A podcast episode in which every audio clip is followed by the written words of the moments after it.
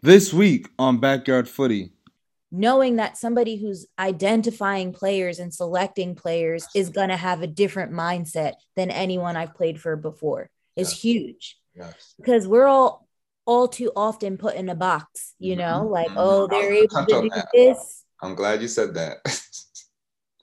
commenting always on our athletic ability and never on our cognitive ability or technical yes. skills and it's so frustrating it's so frustrating especially then when you know our non-black counterparts will get praised will get praised on their athletic ability or something when it it, it doesn't even compare you know Trust i'm like me. just Trust me. It's crazy crazy. So yeah, it's sad, it's frustrating, it's difficult, but it's for sure one of the the main reasons that I do the work I do. What's up, footy fans? Your host Hugh Roberts, aka Superhuman. Feels good to be back again and get going. I was able to find a little studio out here in Monterey. Gonna have some nice live editions for you guys. Get some guys in my teams. Get get some uh, new stories getting getting going for you guys. But yeah, it's been a whole past couple months for me. You know, season just started it's been a little slow start for us. So just trying to get the boys together and also having, you know, guests and other people kind of fake on me as well too. So you know, just just grinding and improving. You know, we keep it moving. But for episode 50, I have a special guest, my first female guest. have Jasmyne Spencer here with me of Angel City. She's also one of the co-founders of the of the BWPC, and she has her own brand called Jazz It Up as well too. Definitely check that out. But it's an honor to have her. She's one of the pioneers of the Women's League. She was one of the first initial players in the league, 11 year pro, one of the very good friends of mine. I'm happy to introduce. So without further ado, definitely subscribe and tune in on all platforms. Talk to you soon, footy fans. So what's up, Jazz? How's everything? How's the season going out in LA? Uh, it's good. I can't complain. The weather is beautiful, so definitely been excited about that um, yeah, we're in the middle of the Challenge Cup right now, going through some growing pains as an expansion team for sure. But um, other than that, it's good. Can't complain. How's the expansion cup going? Um, yeah, it's good. It's they split us up into regions. So we're in the West Coast with um San Diego, the other expansion team, uh, Portland, and Seattle. So I personally think it's the hardest group, um, but it, it's good. It, it's it's fun to play games again, and um, yeah, just a little trial before the regular season starts inaugural teams is a little tricky, right? I'm actually dealing with that for myself. This is my first time being on an inaugural team for the first year. And it's a lot of growing pains, like you said, you know, finding you have no core really before even coming into it. You have to find your own identity. So I know that's not easy. I'm going through that right now. yeah, exactly. And and you get so competitive, you know, like you want to be able to come out and play your best every game. And exactly. then when the result doesn't go your way, you have to mm-hmm. take a step back and be like, okay, yeah, like we're still figuring out our principles. Yeah, yeah. Um, everything's not going to be perfect, but but yeah, it's good. You know, our, our our group is good, and we're just excited to be a part of this club. It's it's pretty surreal. What's your role on the team this year? You would say. Oh, actually, it's funny. So, I'm for sure one of the oldest veterans on the team. Mm-hmm. But I'm also probably one of the only people who's been on an expansion team before. So I feel like it's kind of like a little bit more of a responsibility because you're used to kind of taking a leadership role with like younger kids, right. but also it's like, you know, people who have had the luxury of being at the same team for five, six years and now having to be a part of a inaugural season, like you said, like they're like, hey, you know, like right, right, what are right. some of the things that like you would focus on when you were in the first season at this expansion team, and you know, what are what are some non-negotiables? So I feel like it's a little bit more of a i guess outward leadership role than i'm used to i, I feel like i'm usually like lead by example yeah. chill in the back kind of person um but i'm i'm enjoying it i'm appreciating it and it it's cool I'm laughing because me and you are kind of similar. I would say I lead by actions myself. I'm actually the captain of the team this year. And we just got upset at last night in Open Cup. And me, typically, I'm you know I'm frustrated to myself. I'm gonna pick myself up. Let's go. But I'm not really like a rah rah kind of guy to get the group on, but now as a leader, like you have to get out of your comfort zone. You can't just be to yourself. So I'm like, man, like it's actually like I'm, I'm my ninth year as a pro, but I'm growing. Like it's brand new for me too. So I feel you 100. percent Exactly, exactly. Do you have like um difficulties on days where like you said like you're so used to kind of just taking care of yourself and making sure that you set a good example but like do you find it difficult to have to kind of be a little bit more um, social and like branch out to the rest of the team?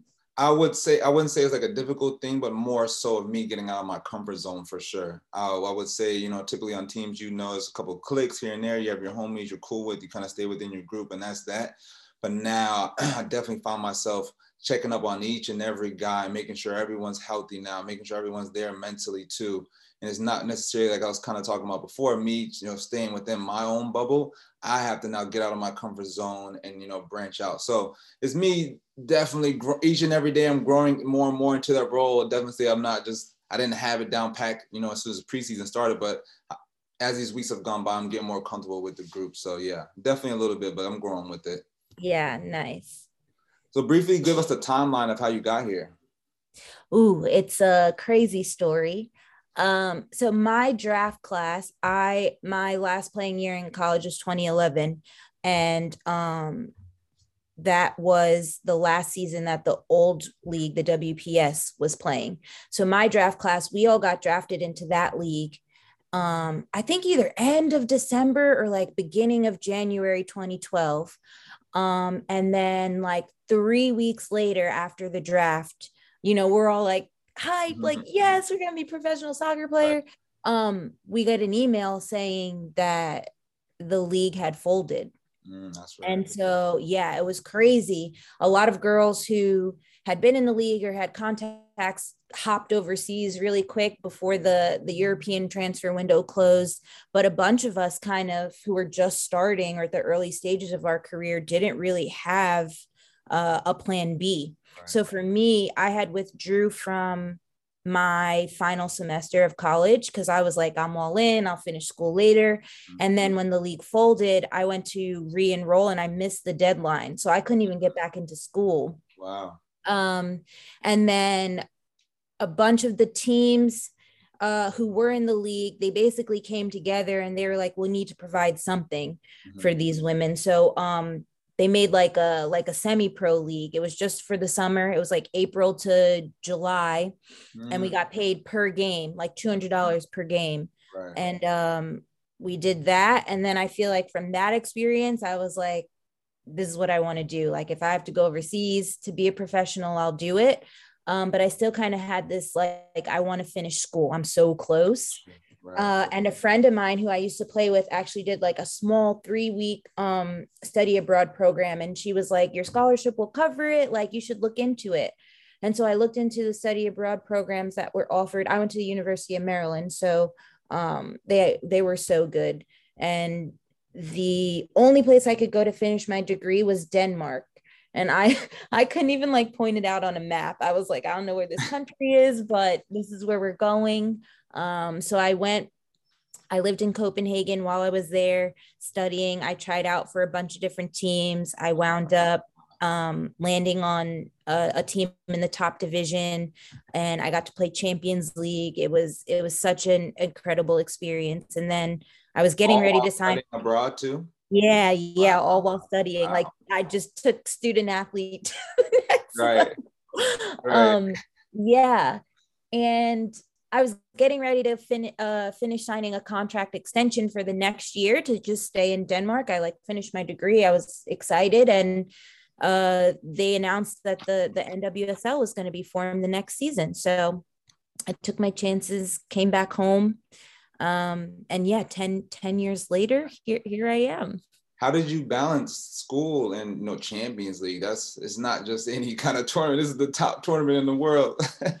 yeah, I for one had amazing um, professors with my program who who loved they loved soccer they were very supportive so i was able to uh, miss class okay. and uh, just like make an arrangement to like you know get my notes get the work um, but also i just think like being in being in Europe and like the the appreciation for soccer there is different. So the lifestyle is different. Most of the girls on the team were either working a full-time job or or in school. Mm-hmm. Um, which is kind of the status of women's soccer around the world. Right. Um, especially 10 years ago, you know, there weren't a ton of full professional leagues. Right. Um, so it wasn't that different from, you know, the women on the team already. But I think what really was unique is that because it was kind of immersed in the culture already, the professors were like, oh, yeah, like what? You get to play Champions League? Right. Like, I support that and I support you and um, we'll we'll work something out. So I think I was just very fortunate um, to be able to do both and especially early in my career where you know coming out of college you're used to that you know maybe professors don't like it but they understand that that is the agreement between you and the the college. Um, so to have that experience kind of in the real world um, it was just really fortunate to be honest yeah, I mean, to have people that understand the culture too, it goes a long way and it kind of give gave you, you know, the love that you need to focus on your craft. I actually wanted to take things kind of a step back a little for a sec though. So I know you're born in Long Island out in New York, and I know you were a dual athlete as well too. I wanted to talk about kind of like the footy culture in New York. How did you get involved with the game? Is that kind of what inspired you? And then talk about actually the benefits of I also know you were a dual athlete as well too kind of I also asked people who were dual athletes, do you feel like that was a plus for you and helped you in this uh, in your realm right now too to get you where you are?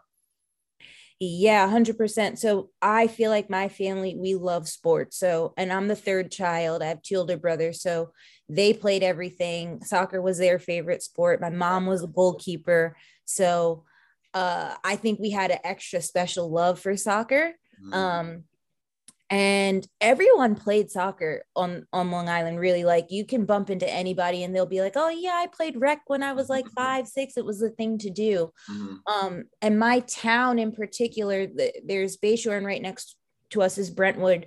And um it's pretty diverse. So i always tell people that i'm super fortunate because my first competitive soccer team was full of black and brown girls. Like our, mm-hmm. our trainer was from El Salvador. Like I didn't know anything different than playing the game with people who looked like me. Mm. Um, and it wasn't until I started to think about, you know, I want to play in college and I need to be in these elite teams and I need to be going to these showcases. And when I transferred clubs, and started competing, you know, at that high level of club that I realized like, whoa, like what happened to everybody who looked like me? You know, yeah, yeah. like I know that I know that we love this game. I know that we're good at this game, but like, where is everybody? And that's probably the first, you know, when I started to get into high school, the first time that I realized that the game isn't really as inclusive or or the access to the game isn't as inclusive as it should be and and mm-hmm. can be um and i think i carried that you know i carried it through college. I went to university of maryland like i said also a very diverse school. So anytime there was you know little black or brown girls at the game i, I spent extra attention to them you know being like this could be you. You want to play in college? You can do that. Mm. because i remember you know when i was their age that i had a team like that. And why was it that i was one of the only few to make to make it you know? Um, and I think I carry that, you know, with my work with the today. BWPC and yeah, everything yeah. that I'm doing today for sure. And that's kind of exactly why I asked you about the culture from where you're from and your upbringing too, because that speaks volumes to you know why we do this. So you know the DMV is very diverse. I was actually blessed myself to have my one and only black coach in middle school, Caribbean guy, who we had a very diverse Caribbean Spanish team that you know it was like a family to me, and that kind of got me started to my first select team and everything too. But I feel like we're very fortunate to come from big cities like DC and New York that has that culture where people understand mm-hmm. soccer in general too. Cal- California here is actually kind of the same thing a little bit too. When I go to parks, I see kids playing soccer, but you really don't see that often and a lot. And as I climbed up myself as well, I saw less, and you get to the academy system and into college, you see less of us playing this game, and you start to wonder why.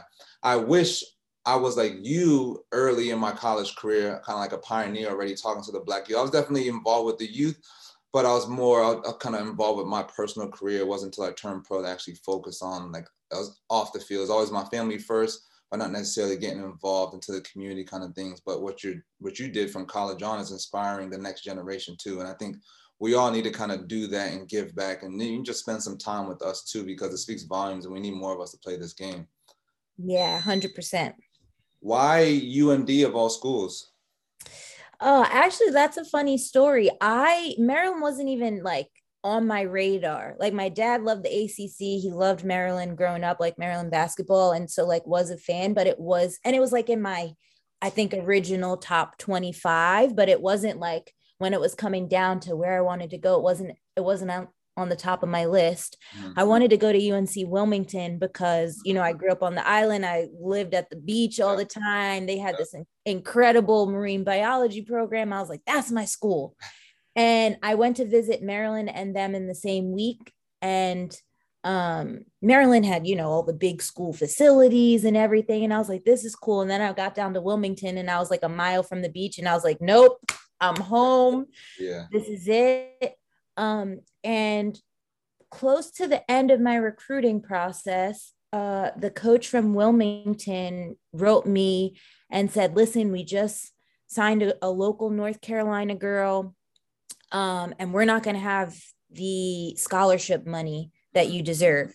So we want to let you give you the chance to explore other opportunities. And I'm so, so, so grateful for him doing that and not, you know, just trying to get me for cheap or anything and really caring about my well-being. Yeah. um, because ultimately I I just couldn't afford to go to Wilmington without the scholarship and Maryland offered it to me. And so I was like reluctantly like I guess I'll go to Maryland.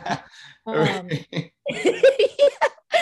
but it, it, it wound up being the best thing for me yeah, and, yeah, you yeah. know everything works out how it's supposed to. For a reason right Yep. Do you have a why to why you're doing this?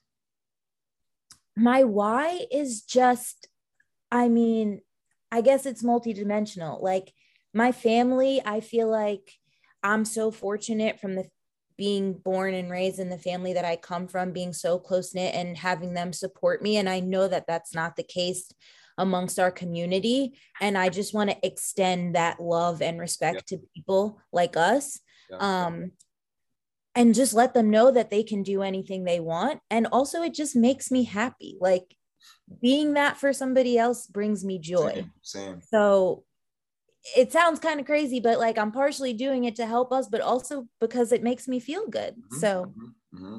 yeah. Why I do these things as well too? You know, it, it's impactful seeing kids smile and you know get motivated and actually just like listen to you and you know that they're soaking everything up like a sponge because that's how we were too. You know. Yep. Exactly.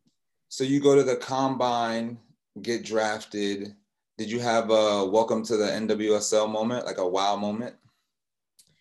Uh, I feel like my whole rookie season was a wow moment. We were like, we had like maybe six veterans, and they were kind of toward the end of their career. So, you know, they were knowledgeable and they were great, but there was no kind of core group of veterans. It was like the six of them and then like 18 either rookie or mm. you know only played overseas and we were terrible. I think we won like 5 games maybe out of the wow. whole season. Wow. Um so, so that whole season was a learning curve and I I think that the next layer to that is I I went to Cyprus in the off season uh, for a small a small team, but they were also in Champions League, so it was a good you know, I, I knew I was going to get a good uh, training environment and competitive game environment. Um, and back then our season was literally four and a half months. So, so I needed to continue yeah. to play. Yeah. Um, so I, I, was doing great, you know, scored a couple goals in champions league. I was like, I'm coming year two, I'm coming. and, and my coach, uh, he seemed really supportive. And then I got home from Cyprus right around Christmas time. And like a week later, he was like, Oh, I'm sorry, we have to waive you. Mm. And I'm like, what? Like, you've been following all this, right. you know, accomplishments I've had in the off season. I'm ready. I, you know, had a good end of the season with you, you know, and that's when I realized that this is a business, you yes. know, this, this yes. is the real deal. And, you know, there were only 18 players on a roster then and and eight teams so not only is it a business but it's like there's no room for uh, anybody right. unless you're willing to fight and compete and mm. and show that you deserve to earn a contract. Mm-hmm. Um, so that's like the probably the first time I was like, okay, do you really, really want to do this? Because yeah. we're not making any money, yeah. Uh, yeah. you know, on top of that. So you have to be re- willing to have no stability in your life to chase mm-hmm. this dream. Mm-hmm. Um, and I wanted it. I wanted it bad. So I got invited to a preseason with Western New York Flash. They're now the North Carolina Courage. Um, but yeah, I, I went on trial with them in preseason and made that roster. And I feel like my mindset had changed. My first year, I was like, I'm a professional. Like I, I got a contract. This is a dream. I'm getting paid to play. And then year two on, it was like, no, I need to prove to people that I'm the real deal to yeah. keep my contract and to be in consideration to make not only make a roster, but then be in a starting 11 consistently perfect segue because I wanted to dive into your career, a very illustrious career. I mean, mm-hmm. back and forth a lot from NWSL to the W League in Australia to Europe too. And you touched on the mental aspect of it all. How was it like mentally for you almost every year, you know, kind of going back and forth and dealing with the transition from a European style to the American style? yeah, it was hard. It was hard because I feel like I was growing certain aspects of my game, but also sacrificing others. And it just depended on the league I was in. Right. Um, when I was in Europe, it's such a it's such a tactical game mm. that you know. And growing up through in the U.S. system, like it's very like athleticism yeah. based. Yeah. You, you need a technical foundation, but if you have a level of athleticism, like you can squeak by yes. you know and and that doesn't matter in europe so mm. um adding that to my game especially early on in my career i feel like is what started to set me apart when i would come back in very true the nwsl um, and then you know it started to mold me into a more complete player mm. um, and and i was better for it for sure but it was also like the only thing you really could do because our season was so short.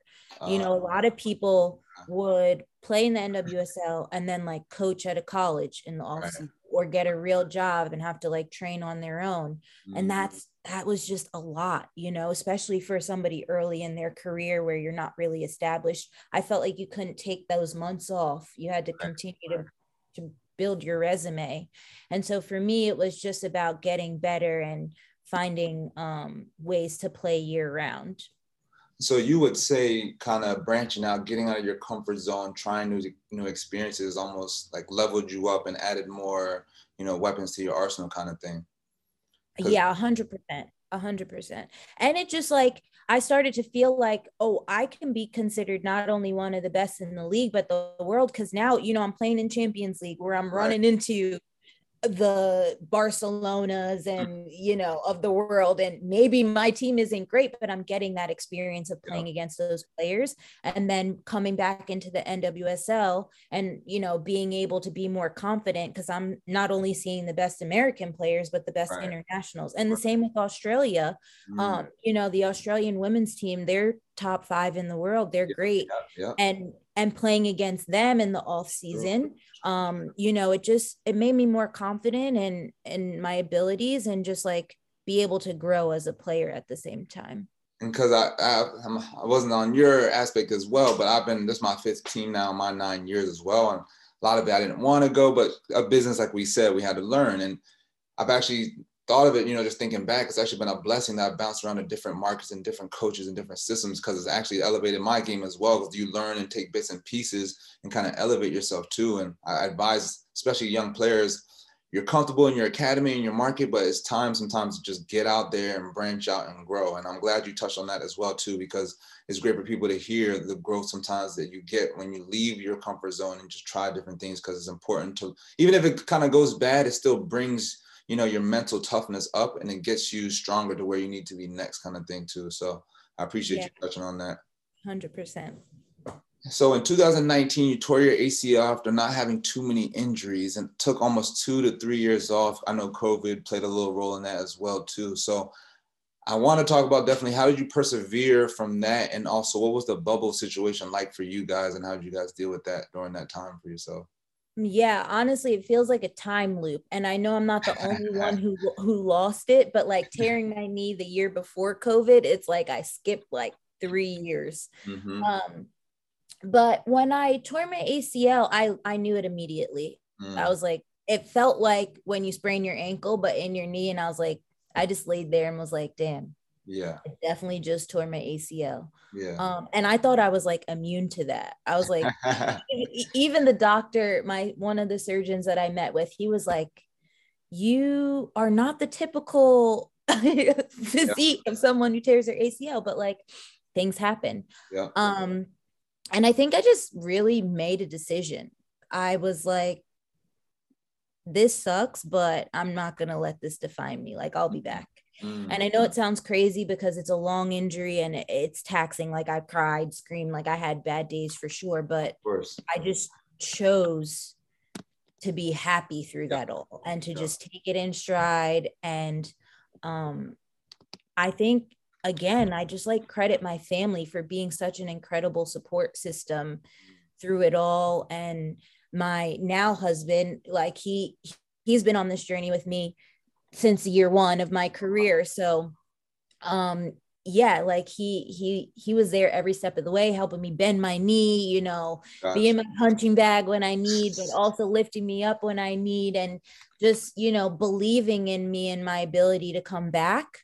And so coming back, I would say I think it took like 10 and a half months. Mm-hmm. Um, you know, feeling good, getting ready. And then yeah, having COVID shut down the league, I was like, oh my god like am i gonna ever play soccer right. again you know?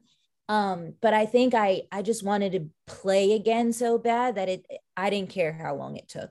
Gotcha. Um, and then yeah we we found out we were going to do the challenge cup and and live in a bubble and it was crazy. Like we were we, we were in a bubble for two months because we were i was in seattle at the time and that's where the cases kind of started Gotcha. Um, and so you couldn't do anything in the state of Washington where other uh-huh. teams kind of would have, you yeah. know, restrictions, but like they could train. We could not train as a team in that state. So we we went to Montana for a month and we were in a bubble in Montana.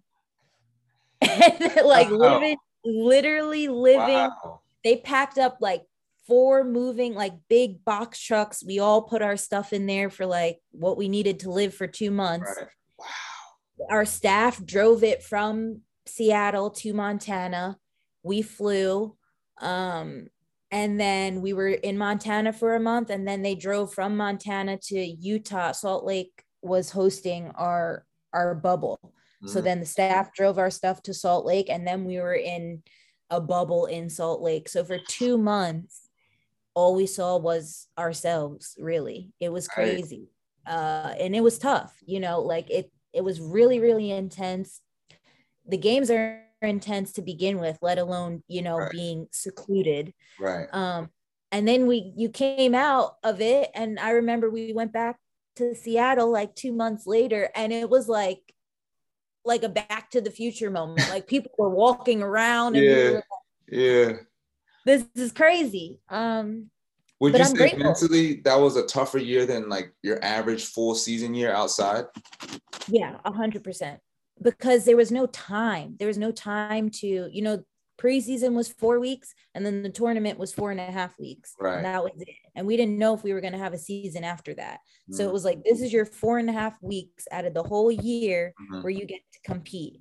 Mm-hmm. And I would imagine it would be like any major tournament, like if you're playing in a World Cup or an Olympics or, or Euros, you know, it's it's at such that tiny bit of time frame that you're competing, but you've mm-hmm. prepared years mm-hmm. for. That's what it felt like, especially coming off of my knee. Um, so yeah, it was super intense. What so would you say mental toughness is more important than physical? Yeah, a hundred percent. Because I feel like as an athlete you expect to have some physical pain whether it's you know fit you know training your fitness level or getting stronger in the gym or picking up an injury like you know that that's a part of the game and you can kind of prepare for that. But having the mental toughness to deal with the things that you don't know right, coming right, at you right right. is is what separates i think yes. people from becoming a pro the type of career you have as a pro yeah. and your and your longevity because yeah. it's it's a tough career yes it's not all glitz and glam and you you have to have the head for it for sure yeah. that's exactly why i ask you because i i'd say the same exact thing literally even the the aspect of re-signing new contracts every single year like that is very tough signing your first contract is tough but renewing every year for different clubs and different markets i mean you're especially you going overseas is very tough to do. And you know not even just that but every day that means you have to keep your fitness sharp your touch is sharp. That's a lot of, that's a lot of pressure every single day. And we i know you've seen it i've seen it in my career our friends and just peers around us probably even more talented than us just quitting and giving up. Or even you know you actually touch on another good point if you don't have the mental strength your career actually doesn't go in the way that you want it to go either. You know a lot of those things play a role too and it's kind of something that it doesn't happen naturally you just build it up over experience and it's like you said up to you and i commend you for having that positive mindset because i doubt you'd even be here today if you weren't you know pushing yourself and motivating to get back to where you were before yeah for sure so being a black woman in the sport I know you're one of the co-founders of the BWPC. You've been doing this movement for a while. But before I touch into that, I wanted to ask you, growing up, you did mention you were on a very um, diverse team. But when you got to college and the pro realm and everything, what are some disparities you face? Have you and also have you seen too many black coaches as well as you've gone throughout your career? I have had three one is my one is my dad so two two black coaches um my assistant coach in college was black. And my assistant coach when i played in orlando was black. And actually we just we just signed uh, a, another we added another member to our coaching staff here in la mm-hmm. um who's black. But apart from that of all the years of all the coaches that's it. Mm-hmm. count on one hand. Um and it's it's difficult because I feel like your relationship with, your coach is also multidimensional. You know, like this is somebody who's your leader, you look to learn to, but also like at this stage, they're invested in your life too. And yeah. so when they don't fully understand what you're what you're going through at times it's hard it's hard to gain that level of trust mm-hmm. um and respect mm-hmm. um and you always want to be respectful of course but you know it's hard when when you can't really relate to them um right, right. and it's you know it's something that i know we both of us are working towards advocating for more diversity but not only in the coaching staff but like front office staff like mm-hmm. i mm-hmm. i've never seen a black gm yeah ever ever mm-hmm. um yeah or just like we have our director of sport who does all of our recruiting she's she's a black woman she um i think she has like over 100 caps for england incredible but like having her there you know and just like knowing that somebody who's identifying players and selecting players is going to have a different mindset than anyone I've played for before is yes. huge. Yes. Because we're all all too often put in a box, you know, mm-hmm. like, mm-hmm. oh, they're able to do this. I'm glad you said that. Commenting always on our athletic ability and never on our cognitive ability or technical yes. skills. And it's so frustrating. It's so frustrating, especially then when, you know, our non Black counterparts will get praised will get praised on their athletic ability or something when it oh, it, it doesn't even compare, you know? Trust I'm like me. just trust me. It's crazy. So yeah, it's sad, it's frustrating, it's difficult, but it's for sure one of the the main reasons that I do the work I do off the field too. And, and it's exactly why I ask why because people always ask why is this even important, right? Little things like literally I've been on an away trip where a white coach is just talking to random reserve white players, which is great, but they, you know, your natural human tendencies, you're comfortable with your own kin and who you're used to. So I couldn't even knock them sometimes when I see them putting their arms over so and so instead of me and not having that conversation, right? You see those a lot of little nuances, or you're on the field as you mentioned about positions, and you're really only restricted to. I was a striker actually my whole life and was recruited as a striker at George Mason. And then, as we say, if you're fast and black, you get moved to the back. And I got moved to the back, and we're usually just a center back, outside backs, wingers, or strikers. And it's literally every time, but we have the abilities and the cognitive, especially abilities to, you know, handle the middle of the park. So why I touch on these things with the recruiting process, the front offices who we're hiring, the coaching staff, all these things matter because, you know, we want to ultimately create a safe included environment, but it can't be inclusive if there's people that aren't, aren't like-minded like us too. So I'm glad you touched on all that. Is what exactly why I asked. Yeah, hundred percent. And I don't know if you experienced this too, but I feel like, um, I feel like a lot of young black players get pigeonholed because of their athletic ability. Then, then coaches don't feel the need to continue to coach the other areas of the game because mm-hmm. they're like, oh, they're already better. Like, no, you're hindering that player's potential by not even continuing to focus on the other area of the game. So it's like, that's so true. if you do, damned if you don't, kind of. It's, it's, it's tough. It's right, tough. man. That's a good point.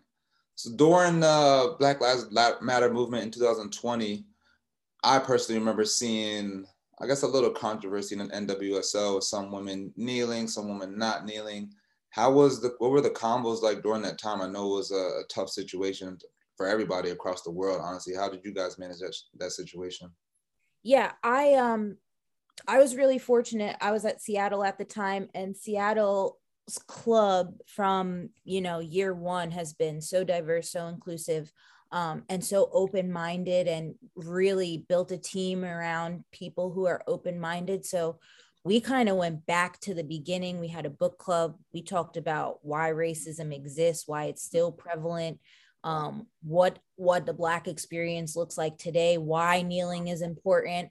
Um, and there were some painful conversations in there, but I think because the organization and the team was so loving and caring, it was a safe space. Mm. And uh, uh having that space to um, have those difficult conversations and then grow from them um, was huge. And so we were one of the few clubs where everyone was kneeling, mm.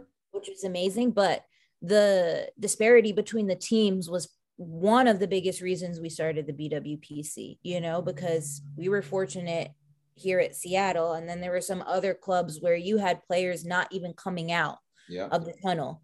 Yeah. And, you know, one or two black girls having to come out to want to you know stage their protests and and you know show solidarity for a movement on their own and not even feeling support from their team right and so one of the main reasons we started the BWPC was just to create a safe space for ourselves for all the black girls across the league to know that you know we are here for each other. Um, no matter what team you play on like we get it. We we wanted to create just a resource for ourselves right. and then take that and extend it into our communities as well. Right right right.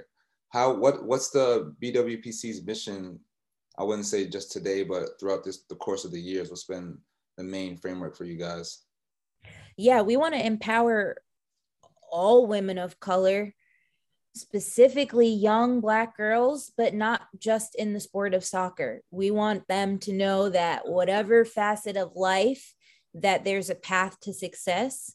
And we want to start to build those relationships. So, you know, beyond their engagement in soccer, they feel like they can they can get to that next level through us. So we've got some really cool initiatives coming up this year that um, aren't just soccer related. I think, you know, working with you all and the BPC on the mini pitches has been huge. That was huge for us last year, and we're definitely going to continue with that. Um, but we're also going to touch on areas um, like mental health, wellness and hygiene, um, other area like leadership, um, and just partnering with other different organizations to to bring some really cool initiatives to life. So, Love yeah, it's gonna be great. It's needed. It's needed. I'm glad you guys are doing this on, on your side as well too. But lastly, before we touch on your brand, I have to ask personally because it's very different in the men's game. But what's the difference? Some differences between a male's coach and a female's coach. We kind you tend to see that kind of often in the women's sport. But don't see that at all in the men's world. But what's kind of the differences between both genders, you know? Yeah, I feel like that's uh I guess opportunity, you know, it's just like 10 times harder for a woman to prove that they are qualified to get that job. Um which in and of itself is an issue. Um, but also on the flip side, there are a lot of men who come in and they think because they've coached boys or men before that they have an understanding of the women's game and how to how to coach women and it's two completely different things you know?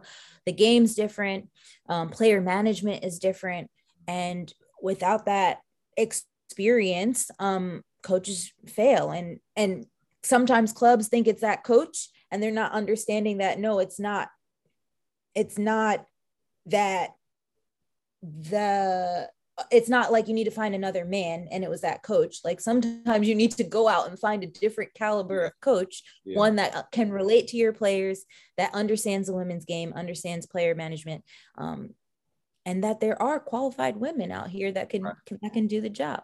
Right. Exactly. Exactly. Exactly why i asked too because we tend to see a lot of male actually dominating kind of the women's industry. And I'm just like, there's a lot of talented women. and You guys are all playing, going into the coaching realm. So why can't you circle back into the same thing? It's a wicked system, a male dominated system. Mm-hmm. So you mm-hmm. see it. And that's exactly why I asked. So talk to us about your brand, Jazz It Up. How did it get started? What's your mission and everything and your vision for it? Yeah, Jazz It Up. It's about f- five years old now. That's crazy. Wow. Um, I started it when I was in Orlando, and really it's just an extension of myself and just, you know, encouraging people to live with intention and um, discipline. And there's a definitely an aspect that I that I tie into sustainability growing up on Long Island and mm-hmm. living at the beach. I just have such a love for um, the environment. And so I kind of built it around this idea that we need to protect our planet we need to protect the people that we share it with. And uh, not a lot of people are aware of how you know our day-to-day habits affect right, others right. and affect the planet. And so it's kind of just like a, a educational space really. And mm. I, I share my message through clothing. Um so so yeah it's pretty cool. I like Anything it. exciting coming up this year with the with you guys um, I've got a couple things in the works. Hopefully they'll um be ready later in the summer. Right now, um, I'm still uh running this collection that I partnered with an organization called SBP. They provide um disaster relief to families affected by natural disasters. Mm. So the collection is called Gone by 2050, and it basically focuses on all the major cities that could potentially be underwater or basically inhabitable because of the effects of climate change starting as early as 2050. Um, and, you know, I've said it like three times, but literally growing up on Long Island and being victim to Hurricane Sandy and all these crazy superstorms, you know, my dad worked for the power company and was on mandatory 16 hour shifts when when that storm came through and wow. seeing people's homes get washed away and um you know experiencing that and knowing that people are still going through that year after year i just wanted to shed some light on it and find a way to provide some resources to people who are are still dealing with that. So um that's my latest collection love and that yeah, thank you. Where, Got some new stuff later in the year. Where can they find you? We'll find the brand and where can they find you? Um, so we are on Instagram, Jazz It Up, J A S It Up underscore official. Also, my website, jazzitupofficial.com. And then you can find me on Instagram at J Spence3, J A Y Spence3. I'll tag her and make sure you guys follow her. Definitely check out her brand too. She's doing great stuff. But follow the everything her work, her career, the mission from the women's group, and everything. Jazz, this is a great episode. I really appreciate you again for hopping on. Thank you for having me. Stay tuned, you guys. Talk to you guys soon. Backyard Footies brought to you by the Beautiful Game Network of podcasts. That's bgn.fm on the internet. You can also follow them on Twitter at the BGNFM.